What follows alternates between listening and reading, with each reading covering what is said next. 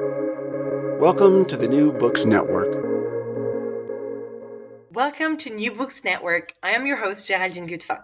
In today's episode, I'm thrilled to host Dr. Laura Hobson-Faure, a professor of history at the Panthéon Sorbonne University Paris 1 and the chair of modern Jewish history.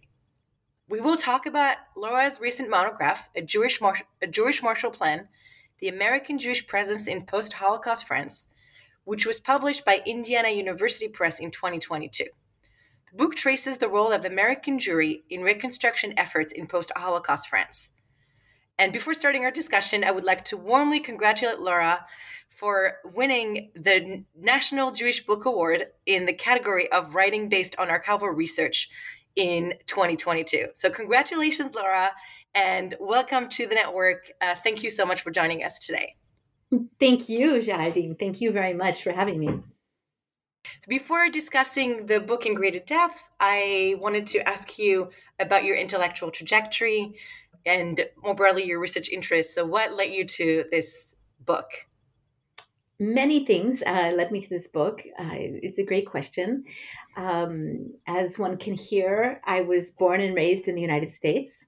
Um, I studied sociology at Bryn Mawr, and with a degree in sociology, an undergraduate degree, um, what can one do other than travel, see the world, and get uh, get a job teaching English in France, right? So I, I got a job teaching English in the French public schools after my undergraduate degree, and stayed for three years in France. And during that moment, I enrolled in graduate school in France. Um, I heard that one could just attend the university and after um, the amazing experience of, uh, you know, going into debt for an undergraduate degree in the United States, uh, I was I was amazed to to find that one could have a very high quality education um, in the public French university system. And I enrolled independently.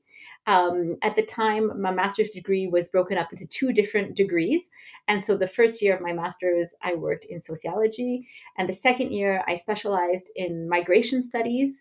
And it was a much broader interdisciplinary program that incorporated history, uh, sociology, and anthropology. And through that process, I met uh, Professor Nancy Green, who was actually at the École des Hautes Études en Sciences Sociales. Um, after that degree, I wanted to return back to the US to contemplate whether I wanted to pursue a PhD or not. And I and the only way to answer that question for me was to to go to work and to see what it felt like to stop after about i would say three months i realized i really did want to do a phd and that my my, my place was in um, in a university setting and in a classroom because i, I love to teach.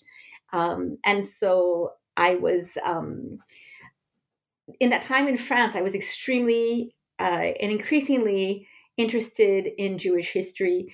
Um, it's something i pursued in my coursework as an undergrad um, but that i really came back to uh, in that period in France. My interest blossomed.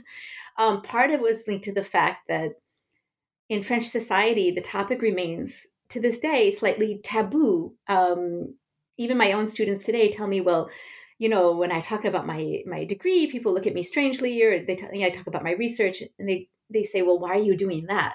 Um, down the street from my apartment was France's only rabbinical seminary and there was no indication that it was a rabbinical seminary. And after maybe one or two years, I realized this building seems important. And the only indicator that it was a Jewish organization was a plaque commemorating the deportation of um, a roundup that took place in that building, um, and also a security camera. And so, in a way, the, the hidden nature of French Jewish identity and French Jewish history made me want to dig deeper so that really created the interest.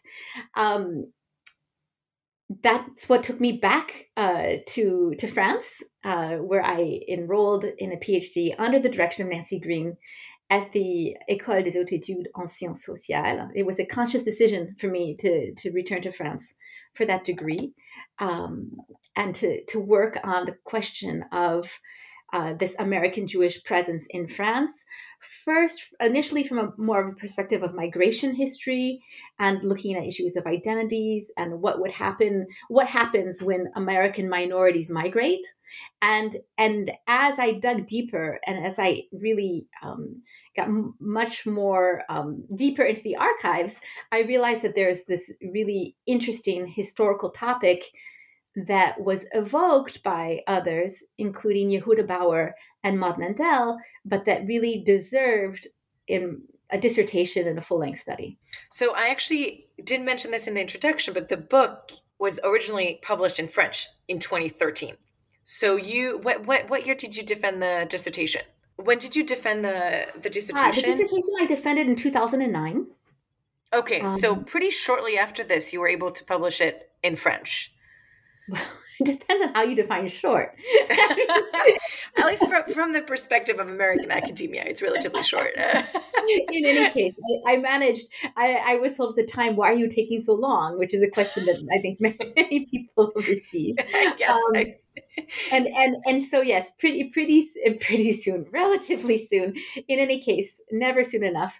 Um, the book came out in French uh, in 2013 and that was important for me. Um, we'll we'll get into this, I hope, but because the book uh, is based not only on archives but oral history interviews, many of whom were done with people who uh, were living in France and who were active in the reconstruction process, and many of whom were were in advanced stages of their lives.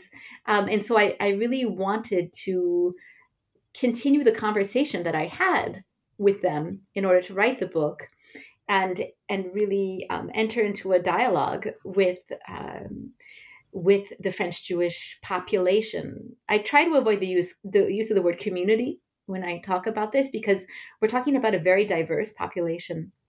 Um, and we'll talk about that, I'm sure, as well. I also feel like in the French context, the word community is very negatively loaded. I think you know the term communautarisme. It's it's always seen as something negative and sectarian, and so I wonder if you know. Besides the fact that I think I, I agree with you that it's a diverse group, so maybe the the term community kind of obscures that diversity. But I wonder to what extent it's also, you know, that approach is also somewhat shaped by you know the discourse in France around different religious groups and you know, all of these terms I feel in, the in, in the French context are very political. Very um, political. Um, it's it's very political to. Um, it's very ins- insulting to use the term uh, communautariste. We don't really have a good translation for that word in English. Um, communitarianism, I guess, is is is a word I, I have heard the translation, um, but we don't usually use that as an insult. We we, right. we um, and and so it, it's the accusation of being uh, too much uh, self ghettoizing, I guess is would be the right. term. Um, or, and, right. and so um, not being uh, enough in the larger society, active enough or integrated enough within the larger society. Um, and I think the reason why I avoid the use of the term community is also because it, it does obscure the, the, the, the, great diversity within French Jewish life. Um, and also, the same as in the United States, the, the term American Jewish community is a very simple one, but it, it, really masks the great diversity within within that population. Um, right. So I try to move beyond thinking in terms of blocks and and, and think more in terms of of, um, of factions, uh, which I think is more more accurate. This is actually a fantastic segue into my next question, which is about the protagonist of the book. So, uh, I would love for you to tell us a little bit more about the main themes of the book, the main claims that you're making, uh, and perhaps a good way to start this is by telling us a bit more about who are the protag- the main protagonist in your book. And a related question also is who is missing from the book. Um, and here, one one uh, one actor that really jumped to mind when I read the book is that um, the French state seemed to have done relatively little, you know, based on the account that you that you provide in the book. So, um, could you please tell us a little bit more about about this? Absolutely, absolutely. So the the book looks at the the first decade after the Holocaust in France. Uh, the time frame I'm looking at is 1944. the liberation, the gradual liberation of France. The full liberation is, of course, in 1945, but the, the liberation of Paris is August of 1944 and and it looks at the first 10 years um, the date of 1954 is also important because that's the time when the claims conference monies so reparations funds from germany replace the american jewish funds to a certain extent even though american jewish organizations are still administrating these funds. So there's a 10 year period of time before the arrival of German reparations funds where the money that is being used to reconstruct European Jewish life is primarily coming from American Jews and their organizations, um, and also from local populations. Uh, who are also giving when they can. But of course, these populations have experienced the Holocaust, they've experienced um, the, the looting and the spoliations, and they're not in as um, in a good position to really be uh, philanthropists at that moment. Um, I was especially interested in the question of how French Jews reemerged and reconstructed from the point of view of welfare, but not exclusively. Um, I was interested in particular in an organization called the American Joint Distribution Committee, which is an organization that was created in the United States during World War I to help the Jewish victims of World War I, who were primarily in uh, the the Russian Empire. And the, this organization, which I'll refer to as we speak as the JDC or the Joint, because in Europe the term joint is more uh, is more well known. Um, this organization never was hoping that it would be temporary when it was created, but never managed to shut down its operations because um, every time they tried, there was yet another crisis. And so the, the 1929 uh, crisis um, questioned whether there would be continued aid. And, and then 1933, the arrival of Hitler. Um, shifted the headquarters of the JDC from Berlin to Paris. And in France, it began to play a much more active role in French Jewish welfare from 1933 onwards because many German refugees sought refuge in France. And so um, the JDC was active in France before World War II and remained active during World War II. Uh, we can go into that. It's a really interesting story.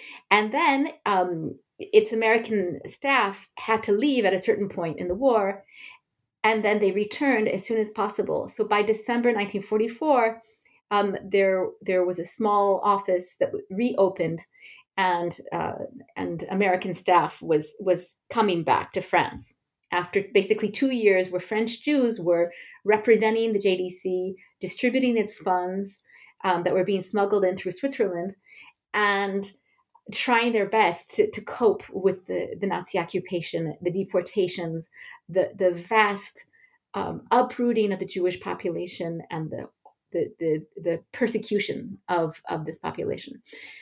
Um, now, the JDC is is um, is a, an organization that's been studied in the past. I mentioned Maud Mandel's work. She wrote a very important article that uh, really really inspired me um, to write a full length study. And so I'm very much building on her work. Uh, and also Yehuda Bauer, who wrote a three volume institutional history of the JDC's work. But but the, the, the book is very much um, uh, not an institutional history. Uh, for one reason, is because the American Jewish presence was much more vast than just one organization. Uh, the American Jewish Committee came to France. Uh, the Jewish Labor Committee was active in France. The National Council of Jewish Women also was active in France and ran a scholarship program and a women's shelter. Um, but before the presence of these organizations, uh, as American soldiers liberated France, there were Jewish members of the American Armed Services who were extremely active in seeking out Jewish survivors as they were in hiding and as they slowly were reemerging, um, GIs and chaplains played a large role in helping people secure their very basic needs blankets, food, um, safety. Uh, they were a source of protection at a moment that felt very unsafe uh, for Jews. So these are the protagonists, I would say, of the book, but I would be um, doing a great disservice to the book if I didn't mention another major protagonist, and and that protagonist is, of course, um, Jews in France, right? Uh, and so Jews in France, I use that term, although here I'll probably say French Jews to, to make it smoother. But Jews in France means Jews of French and foreign nationalities who live in France. So if we can recognize that there are there's a great diversity within the French Jewish population, both French and foreign Jews at the same time, then I'm going to from now on try to use the word French Jews. Um, but French Jews are also a major actor in this book, and I really try not to make um, a shop. I, I, called it during my dissertation to myself a shopping list, kind of, a, or an annual report. The idea of well, if it's a book where I write down all the great things that these organizations did and I make a list of them, that sounds like a really boring book. it sounds also um, like an annual report. And, and obviously, organizations, the organizations I'm studying, wrote their annual reports. And so we don't need a second annual report. What we do need, however, is a, a more complex history, a more critical history, a history that asks the question how was this aid received? Um, what kind of expertise did American organizations bring, and and how was that expertise received? Was there expertise here in France that was perceived and by the American organizations, or did they just kind of rush over it and assume that they were there to save the day? Um, what about the tensions linked to the Holocaust in terms of the fact that American Jews did not experience the Holocaust in occupied Europe, but from the safety and the comfort of the United States.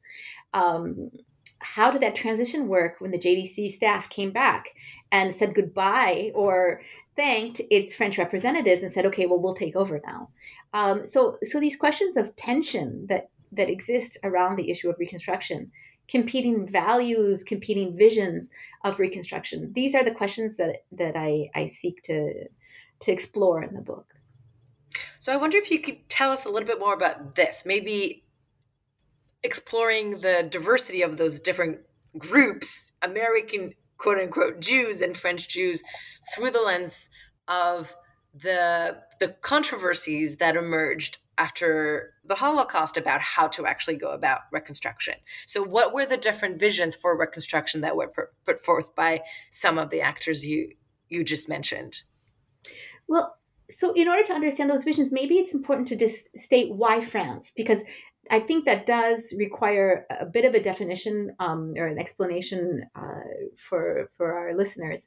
Um, the reason why this this um, this book looks at France um, is not only because it's a fabulous place to do research, right? Which it is. I can attest to this. I'm a little biased.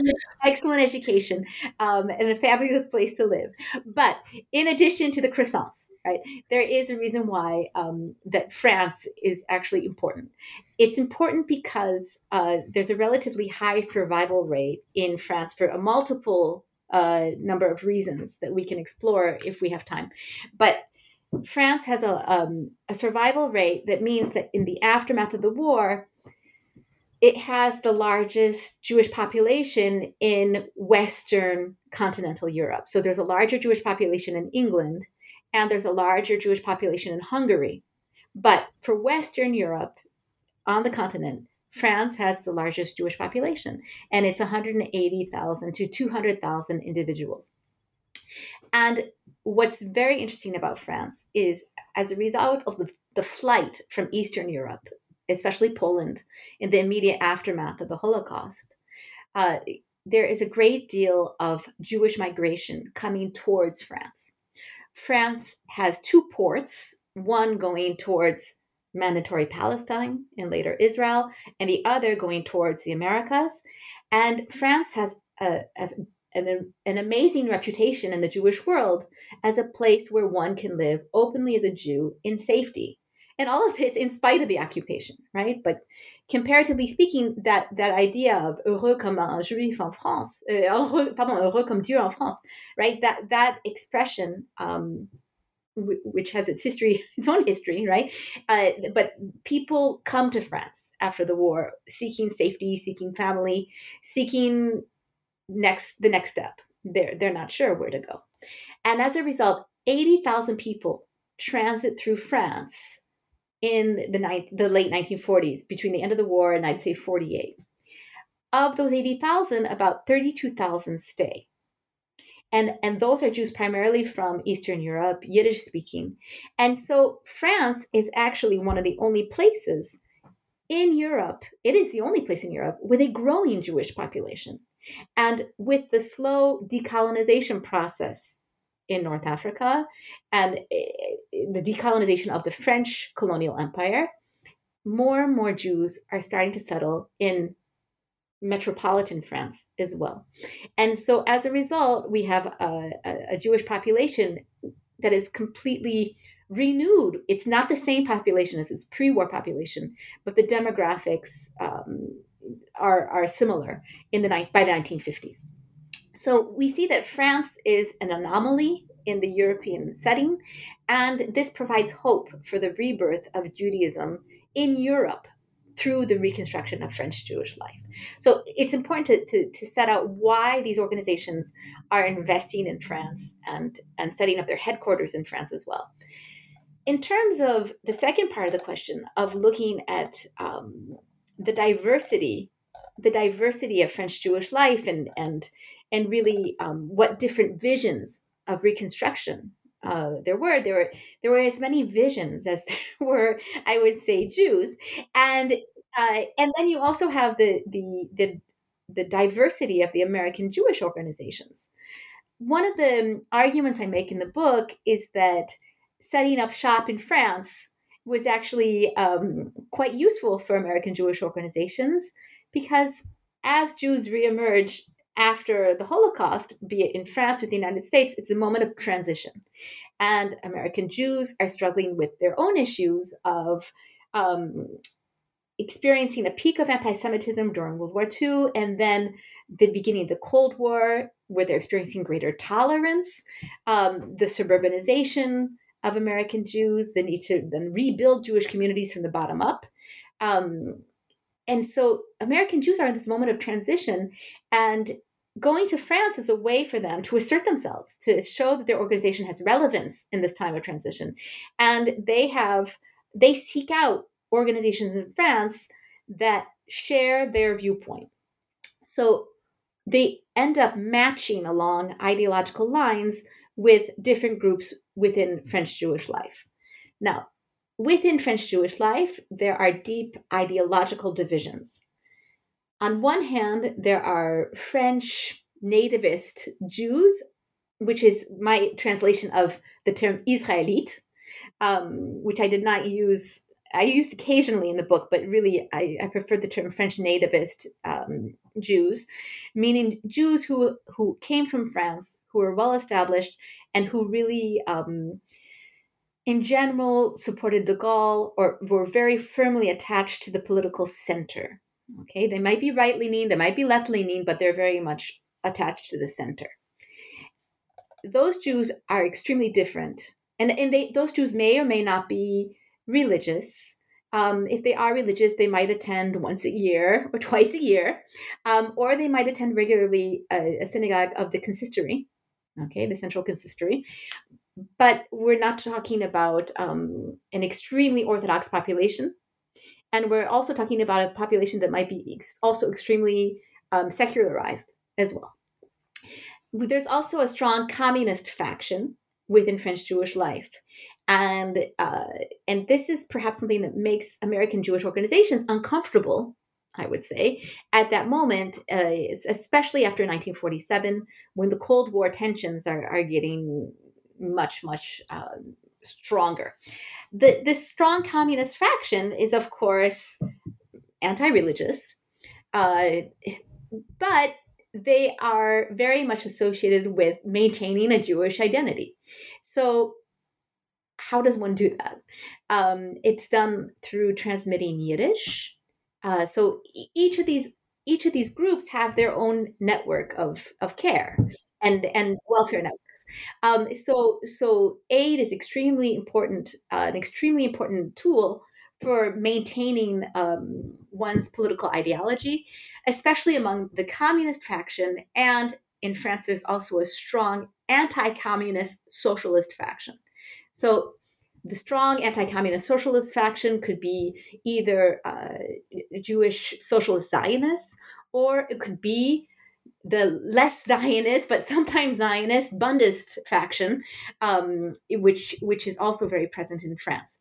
And so uh, we see that each group is creating their own network of children's homes, their own aid, legal aid clinics, um, and so aid is given among ideological lines.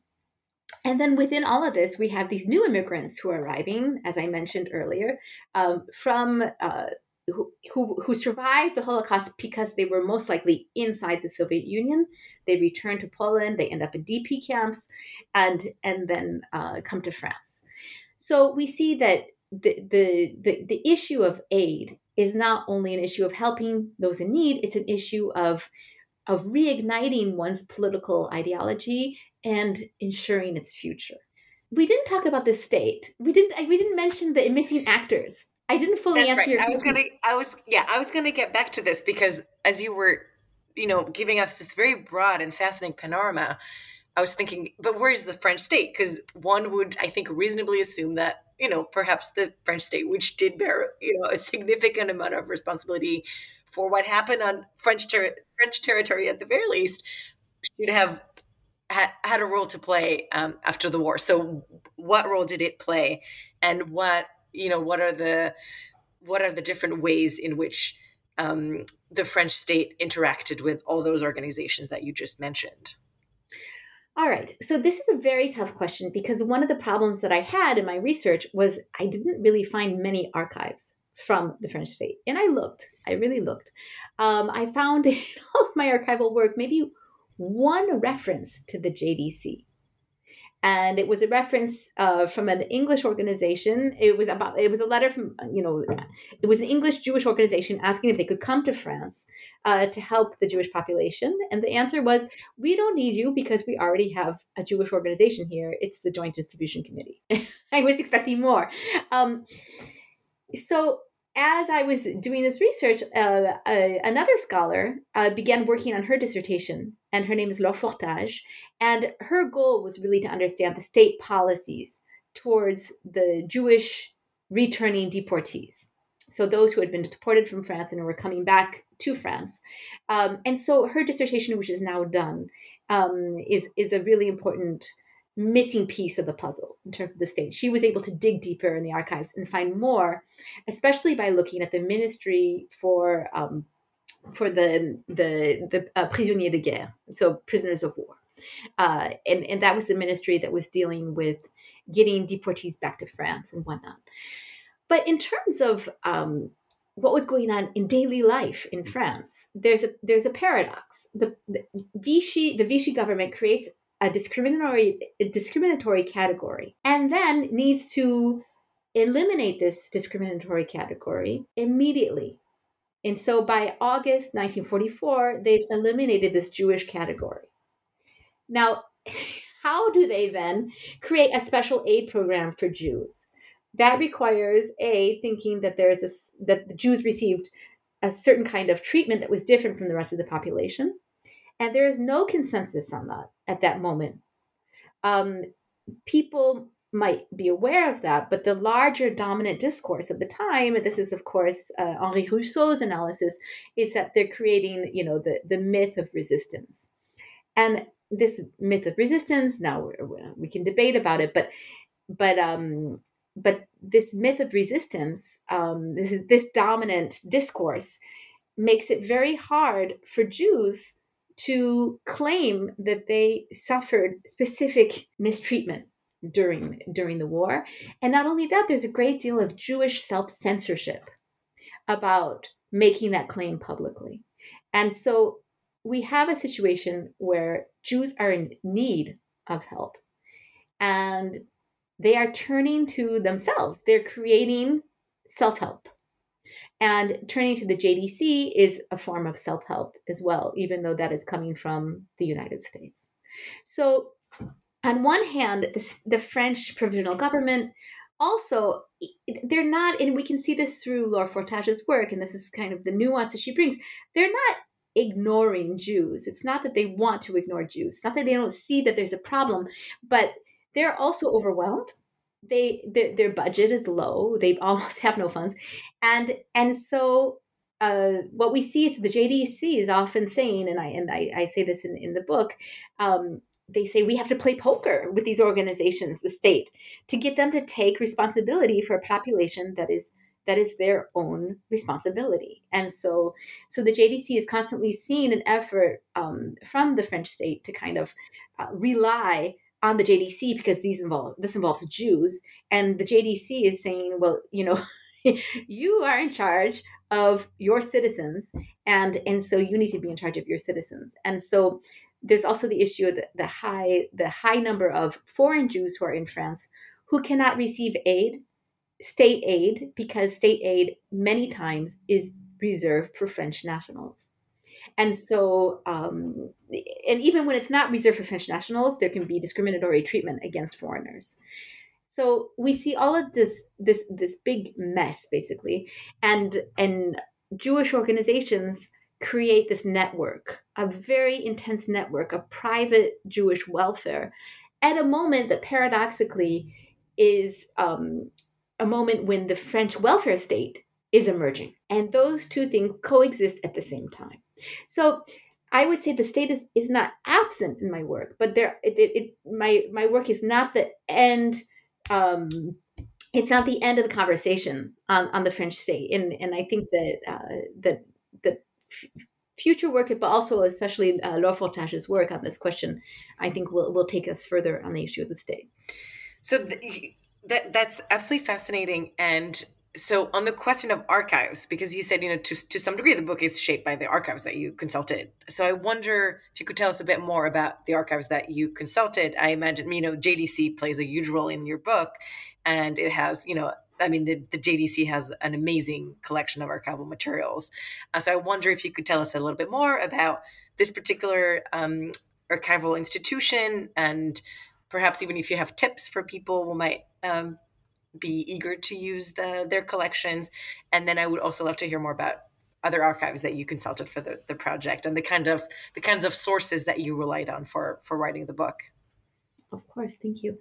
Um, that's a, a, a, great question because this is this is the this is the undergirding of, of the book is really the architecture of the book is really its foundation is is of course the the work in the archives and also the oral history interviews, um, but but I really was influenced by work on cultural transfers and also connected history, histoire croisée. Um, that's work that's that of course connected history or entangled history was is still you know an important buzzword and in france it took the form of histoire croisée uh, an important book by um, michael Werner and Bénédicte zimmermann came out uh, at the beginning phases of my dissertation and the, the whole idea is is to look at what happens when groups intersect when they meet in history and they intersect and so instead of doing a parallel comparison french jews on one side uh, American Jews on the other side, and never shall these two worlds meet. I really want to understand what happened when, when these ideologies collided and when they found themselves in the same place at the same time. And and so looking at Histoire Croisée and looking at these archives, it really forced me to go beyond the idea of of this shopping list institutional history slash annual report. Uh, if I had just looked at the American archives, I would have written a book that told us all of the about the you know wonderful accomplishments of these American organizations. But I wanted to go beyond that to question the receiving society. So, what did French Jews receive? How did they receive, and how did they perceive this important aid. And so French Jewish archives were extremely important to me. I looked at the archives that were available to me at the time. Since since I've written the book and since my dissertation, some of these archives are now um, have opened up, but at the time, um, there there weren't that many French Jewish archives available, um, and so I was able to really uh, judge or assess in certain places, at least in forms of case studies within the book, how French Jews were perceiving this American aid. And what we can see is that um, it was not a simple process, that sometimes they disagreed, sometimes they agreed. When there was agreement, mutual agreement, then we could see an importation of structures, and when there was not, we see um, we, see that it's much more complex and conflict ridden, and so it's not as simple as these American Jews had money, used it as a carrot, and because they the Americans said jump, the French Jews jumped. Uh, one of the strong uh, arguments that I make in the book uh, one of the arguments that I make. You can judge whether it's strong or not, but I, I is that uh, French Jews um, really were quite important in determining whether these programs came to fruition or not. Uh, in their in the way that they perceived and received the aid. So I looked at organizations that were that archives that were based in the United States, in France, and also in Israel. Uh, in Israel, part of the JDC archives. Now the JDC archives are online. And so, a great tip for anyone who's listening is not to hesitate because the entire post war collection, uh, the Geneva collection, it's called, is online. And at the time, I had to go to Israel to study the Geneva collection. And the executive collection, um, I'm not sure if that's been put online fully, but but the executive collection was in New York, and and the Geneva collection was in Jerusalem at the time. Um, so that took me to Israel. And when I was in Israel, I discovered the interviews, oral history interviews that were done in the 70s and 80s with chaplains who had helped liberate France. And those interviews were done for the most part by Alex Grobman, who I thank here um, for sharing those with the Avraham Harman uh, Contemporary Jewish History Division. And those were made available to other historians, such as myself, which allowed me to revisit his research on Jewish chaplains and to look closely at what happened in France for those chaplains. So, great sources. So, the archival history is also linked to using other people's oral histories. And, and then a great part of my research was based on oral histories that I conducted myself. So I would love to discuss this in greater depth because one of the strengths of the book I thought was that you really brought all these characters to life. As you said, you know, they were I think it is easy to write a boring history of institutions. Um, many others have done so before, and you didn't do that. And part of the reason why it, it, it I think so engaging and just so fascinating to read through and through is because you really give us a lot of really like in-depth details of people's lives. Um, it's it's really like i think we get a feel for how institutions are really constituted of individual individual men and women. So at what point in the project did you decide to conduct those interviews and you know you talked at the very beginning of the interview about um, your sociological training so i wonder if you can talk a little bit about interdiscipl- like interdisciplinary training and the kinds of skills that you brought from this different discipline into historical research. Um, and yet again, I would like to invite you to share tips with the listeners because I think that um, I mean the book really demonstrates um, how comfortable you are with the, this process of doing oral histories. And yes, if you could reflect a little bit of, of you know on the process and what historians can learn from this particular set of skills. Uh, sure. Okay. Well, I first of all, I, I, love oral history. I think part of it is that um, I like interacting with humans, and I think that's why also I love to teach. And part of the challenge, I guess, of a dissertation is is is being isolated and needing to work in solitary confinement for years on end. And oral history was a wonderful way to to be with others and and do research at the same time. So perhaps that's part of my personality. Um, but the other part is my training, of course. Um, I, I learned how to do interviews from year one in, in my sociology training. And, and so doing interviews was something that was second nature to me. Um, my my my master's research was was based entirely on interviewing and field work, um, and so the idea of keeping a notebook, you know, keeping a notebook and and and not this was by no means an anthropological study with with with official field work, but I I kind of treated this as field work, and um and doing the oral history interviews was just such a rich process as well because it was um, you know here i am a very new immigrant to france and i'm discovering uh, French society in general and also French Jewish history. And so this really brought me into deep contact with with the population I was studying, and um, it was it was a very warm way of engaging with the topic, and it was also an important.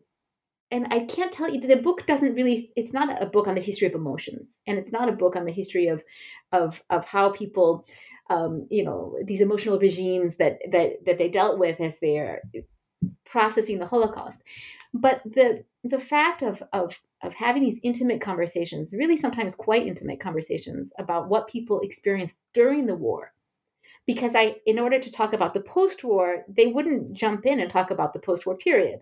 I would explain that I'm interested in the post-war period, but to get to that place, we had to make it through the war years together. They had to tell me what happened to them during the war in order to talk about the post-war. And so it gave me this intimate um, connection of engaging with with the people who have experienced this history and suffered through this history. And and so it it just felt closer. I just felt closely connected um, to the topic.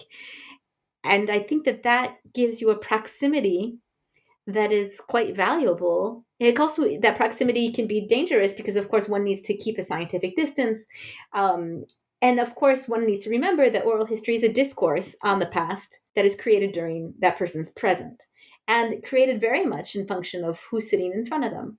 So, unlike a, a paper archive, uh, you know, a letter for, that you find from 1959 in the archives, that's not going to change depending on who reads it. But that conversation that you're having very much is dependent on, on this question of intersubjectivity. And so, all of these theoretical issues of oral history, you know, they remain very important to me today. Um, but I, I, definitely recommend oral history, and and my advice is just um, just to jump in to make sure um, that there is consent, to have a consent form, uh, to explain what it's for to the person, to explain that you're doing research.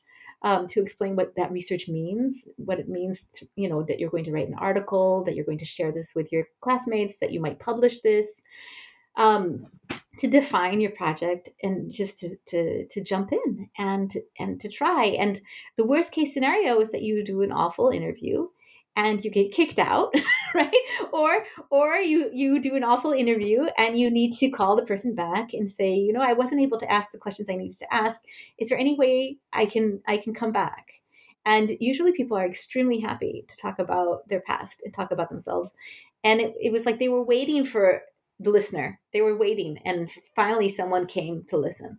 And so I was very well received. I didn't have any problems um, getting people to agree to do an interview. So I would just recommend people to do oral history if they can. And in fact, I think as historians, we need to ask if one has a topic where they could do oral history and they don't. I think we need to ask people why. Why why didn't you decide to meet with the people who who experienced this? So I wonder if you got feedback from the people you interviewed for the project on the on the book, either the the f- French version or the the American. I mean, the American version it, it was published ten years later, so I, am sure there perhaps fewer people who could give you feedback. Um, but yeah, I, I wonder if you yeah if people have told you, you know, I read the book and here's what I thought, or yeah, tell us a bit more about this.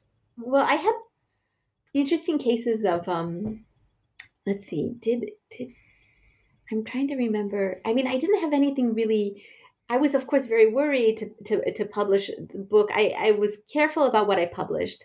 Um, I unwittingly found someone's ex boyfriend in the process of doing my interviews, and then she wanted me to put her in contact. I, I mean, it was really, it's a snowball. You know, when you're doing snowball interviews, you end up in people's networks and you're in the network and people are are asking well how is so and so and you end up playing a role in those networks and you definitely are changing the networks unwittingly you are influencing those networks you're part of them and so you need to recognize that position of power because it is a position of power we need to be careful with it um, so i neglected i neglected to give information about um, the boyfriend and connecting people.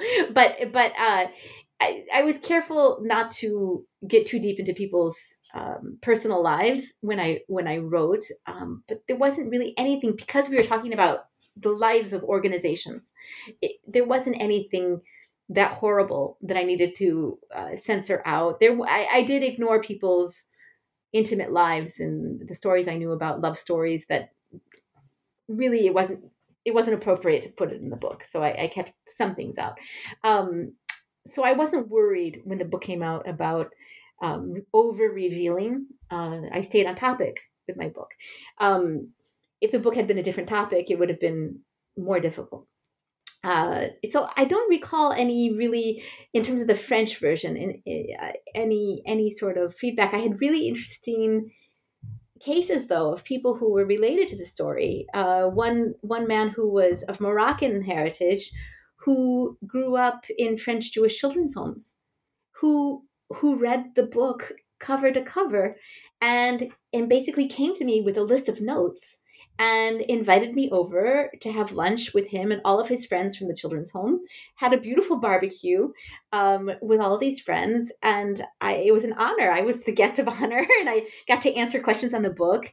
Um, I presented the book uh, at the OSE. I presented the book uh, in one of the OSE's Cafe. OSE is a French Jewish organization that focuses on children. Um, so I presented it, um, you know, with in that network. And and what's interesting is each time I presented it, people would say, "Well, of course there were American soldiers who were helping our family." Well, yes, we had American soldiers. We spoke Yiddish together, and and so these aspects of of French Jewish life that had really been ignored. Um, kind of came out again. So there were some really beautiful interactions um, involving the book when so it came this, out. This particular point actually brings up a question that I had, which is that it seems like at the individual level, the people who were directly affected by this efforts, post-war efforts, remember the story. But it seems to me that institutionally, it's not really remembered either in the French or the American context. Uh, so, am I wrong in this assessment? And if not, what is your understanding of this, and what does it say about the relationship between French and American Jews today, about Jewish diaspora today? What's your understanding of why this memory seems to have been somewhat obscured? Yes, I think you're correct. It was obscured. Um, part of it is that um, one of the organizations that the JDC helped create with French Jews was an organization called the United Social Fund, so Fonds Social Juif Unifié. That organization was very much uh, created to become a successor organization to the to the JDC. Um, it was designed to create um, to fundraise for domestic needs and for needs in Israel based on the American um, organization, the United Jewish Appeal. So it's a direct import of an American idea to France. And the reason why it worked is that French Jews were very upset about the fact that the JDC was making decisions and that they didn't have an input. And they couldn't they couldn't give their opinion and and they were concerned that they didn't have more to say. And so um, a woman in, in, the in the study who's very important, uh, who is the head of the JDC in France from 1946 to 53, is a woman named Laura Margolis. We'll talk about her. Um, but Laura Margolis said, well, okay, well, you want to impact our policymaking, and we want to leave France because uh, basically her argument was French Jews don't need American Jews to be doing things for them. They need to be self sufficient. And so her, she guided them towards the idea of creating this organization, which was finally created in 1949 um, 1950 is sometimes a date we see as well. But the organization emerged. And I think once that organization emerged, um, French Jews took ownership uh, over these organizations. They, you see mentions of the JDC even in the 1960s. There's conflict with the JDC. The JDC is still funding French Jewish life to a to a large extent in the 60s and even in the 70s. But today um, you don't see much mention of the JDC inside these organizations. So I think part of it is that uh, French Judaism came of age, that they had their bar mitzvah, and that that they they they graduated in a, in a way from this American tutelage. Um, the older generation, if you say the joint, they know exactly what they're, you know, exactly what what one is speaking about. Uh, younger people are not aware of what happened. So also many people didn't realize that that the aid that their families were receiving well maybe many people didn't realize first of all that their families were receiving aid it is a great surprise for people to discover their family's welfare file in the COJASOR archives. COJASOR was uh, one of the French Jewish archives I studied um, in the study, and COJASOR was was created in 1945 to help Jewish individuals and families, especially stateless individuals, receive aid. And today, those files are open. Um, they're not open to the to the larger public, but one can write to the organization and ask to see one's family's file, and and people are very surprised to find that their family was receiving aid.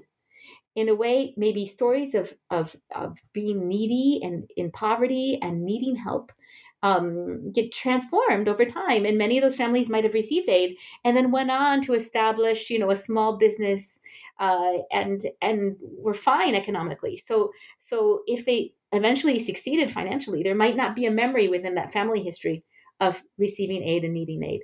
So on a on a different level, many people, if they know that their family received aid, might not know where that money was coming from.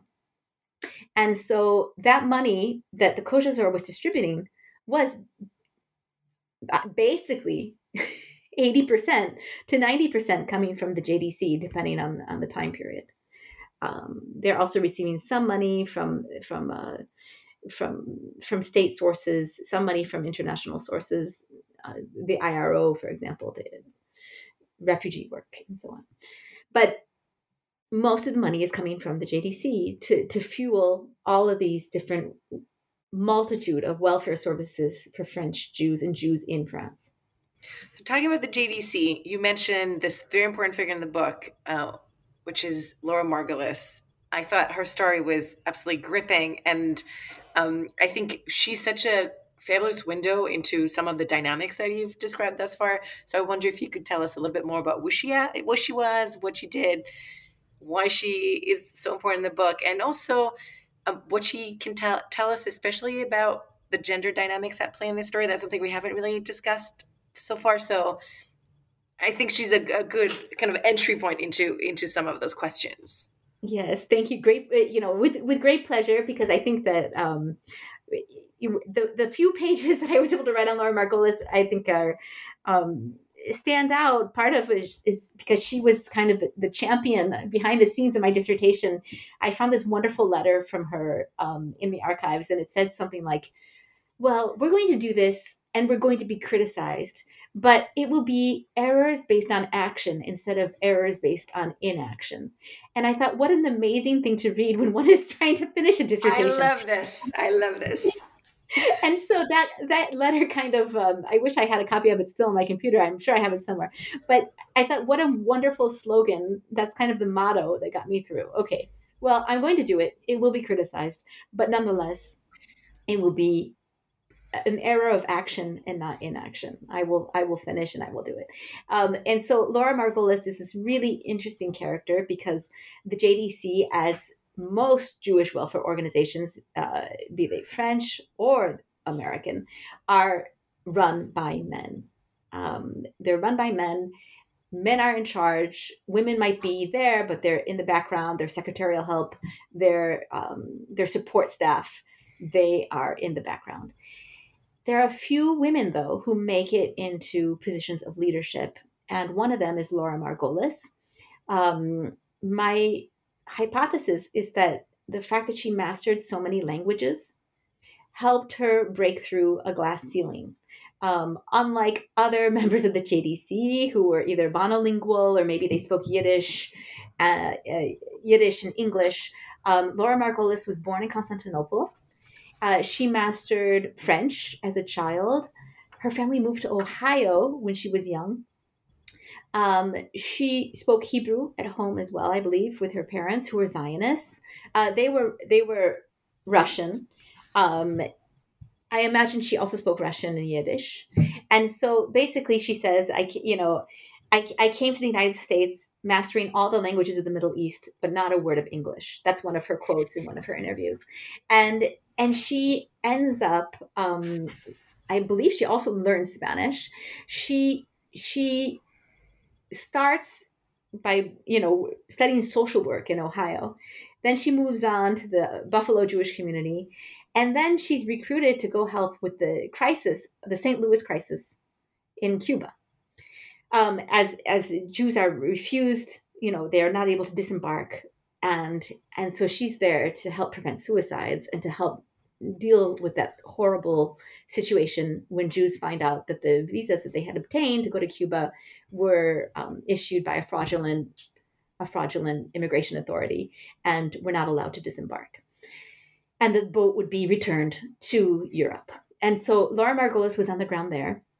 Uh, she was then sent by the State Department to Shanghai. Uh, she she began working with the JDC intensely during that process, and she was taken uh, as a, as a as a prisoner and detained in a Japanese internment camp, and then she was traded for a prisoner of war and and uh, and taken back to the United States. She was asked to testify, to, you know, on her return to the United States, and and she was with the JDC, and she told them, "I will testify on one condition: you have to send me to Europe." And so she's really um, a woman who who of action. She she she does not feel comfortable sitting by. Um, she was devastated when she heard about the genocide that was taking place uh, in Europe. And she was you know detained at that moment and was cut off from the information. So her confrontation with that information was to say you need to send me there. So she went. She was sent and she went to England, she went to Sweden, she was stationed also in Spain. Um, in in the middle of World War II, she opened up a children's house for children who were escaping from France and and escaping over the Pyrenees and into into Spain. Um, you see her then after the war being sent to Belgium, where she helped with the survivors who were who were reemerging in Belgium. She had a breakdown. She was probably beyond exhausted, uh, and was sent back to the United States. And after several months, she asked to be sent back, and that's when she came to France in 1946. So she is very much uh, someone who was willing to, um, willing to.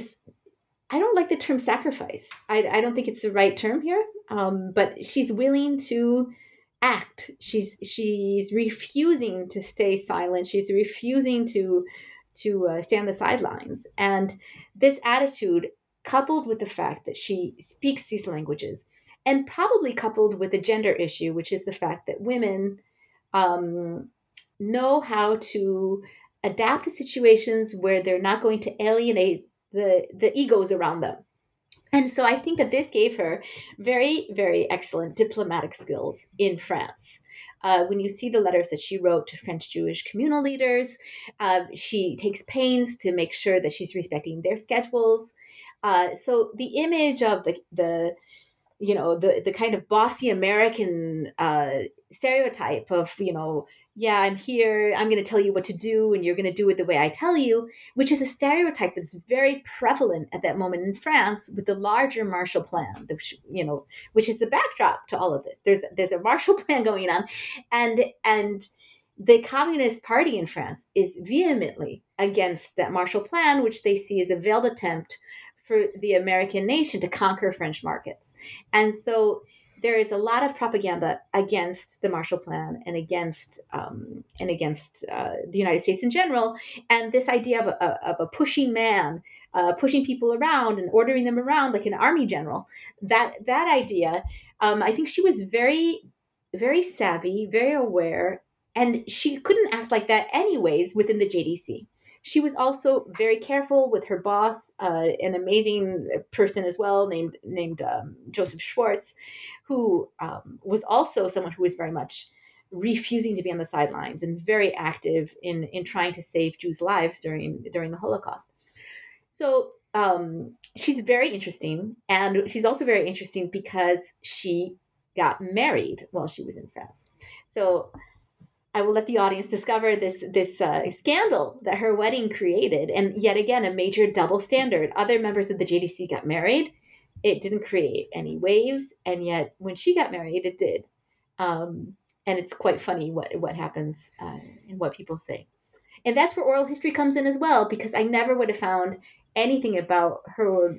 I would have found maybe the idea that she got married because she started signing her name differently after her wedding but I never would have understood that there was a, a scandal linked to that wedding. So I encourage all the listeners to really get a hold of your book and read it as soon as possible to discover the ending to that story. Uh, our time is coming almost to an end, but um, I wanted to hear more about the intended audiences for the book. You mentioned the the larger Marshall Plan, which is of course much more famous than the story you've recovered here. So, um, who are you hoping will read this book? And for this various audiences, what do you hope will be their main takeaway? Okay, well, uh, first and foremost, this is this is very much a story of what happened within the, the Jewish world, within the Jewish diaspora specifically, um, in the aftermath of the Holocaust. And so the larger question is how do Jews respond to this major crisis? That befell them and that they feel is an unprecedented crisis. So, so what happens? Who mobilizes? Um, what kind of um, conflict does this create? What kind of solidarity does this create? We didn't, I mean, I haven't talked about the solidarity, but there's a great deal of solidarity. It's not just infighting between different political factions. Uh, there is a very, very real sense of responsibility that American Jews feel when they give money to send to Europe, some philanthropists even come to see where the money is going to meet this, this, the children who are getting scholarships from their money and to enter into a close relationship with them. Um, it's a very personal thing to try to help. And so, without idealizing it or over idealizing that that solidarity um, it is quite real and it would be it would be wrong to miss it it would be wrong to ignore it or to say well you know i'm not going to write that you know or, or, organizational you know annual report it, that solidarity is real and so that helps us counter this attack that can be made in the historiography on american jews in the holocaust and that's a major argument um, American Jews were not indifferent to the Holocaust. And we can see that the second they are able to respond, they do. And they're extremely active. All right, so that's a, a Jewish history argument. Um, but we also see that this book, and I hope this book will be read by scholars of the United States in general and scholars of France in general, um, because what we see is that this this case study allows us to um, globalize national histories and take them out of their national context and take to kind of push and, and challenge our, our national vision of history. Um, it's not only between French Jews and the French state. The transnational perspective is needed if we want to understand French Jewish life at this moment. So, scholars of French history who are looking at purely French sources um, they need to look beyond that to understand what's going on for this particular group.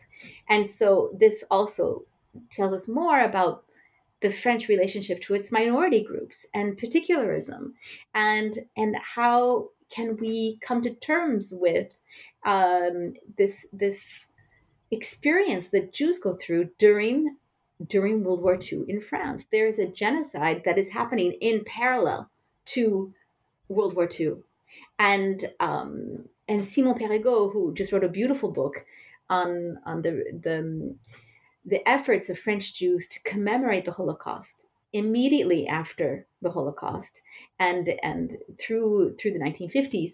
Um, his book speaks to that as well. I want to mention it here because it's a really important book um, that came out. So, the, um, so these questions of French Jews and their relationships to to the French state and French the French um, French society's relationship to its Jewish minority. That that is um, that is an important part of of um, of the equation.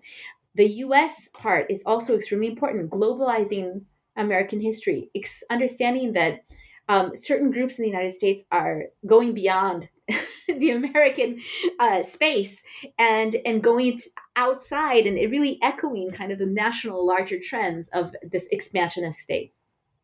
Finally, I think that the book has a lot to say for Holocaust studies. Um, at the time when I was writing, it was very hard to make the argument that the post war period was part of Holocaust studies. And even today, sometimes I find myself having to explain that, in fact, the post war is really part of uh, Holocaust studies. Um, I think today we we understand that more, but um, understanding the post-war and how we start to reconstruct and make sense of this recent past and its violence is is essential um, for Holocaust studies. It's essential because the actions that people were unable to do during that time um, sometimes come through at that moment, as the example I just gave of American Jews who who were unable to be as active as they wanted to be and who finally did mobilize and, and come. Um, so I hope that the book will will will find this readership, and I'm I'm happy to engage with those fields. So before parting ways, I would love to hear more about what you've been working on since publishing the book and your ongoing research projects and or future directions that you're hoping to to take in the in the next few months and years. okay. Um, well, the, the the book that I'm working on right now, and that I, I'm hopefully finishing, uh, that I've been finishing for quite some time now.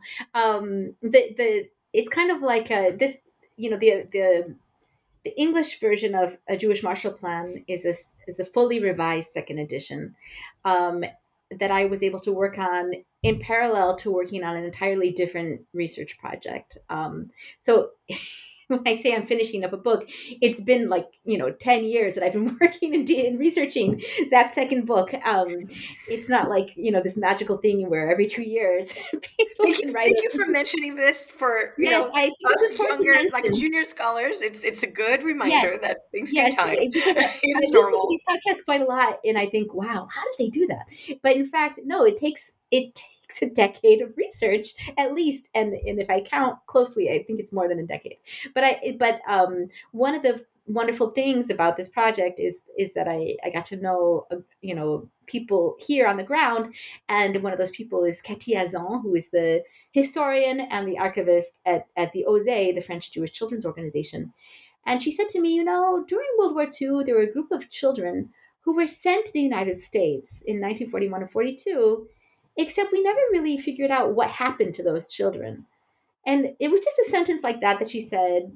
And and and I set out. Um, my first position was in American studies, and in that capacity, I I had um, kind of a mission to work on American history and to put that forth. And so I set out to work on what happened to those kids once they arrived in the U.S. How did they end up in the U.S.?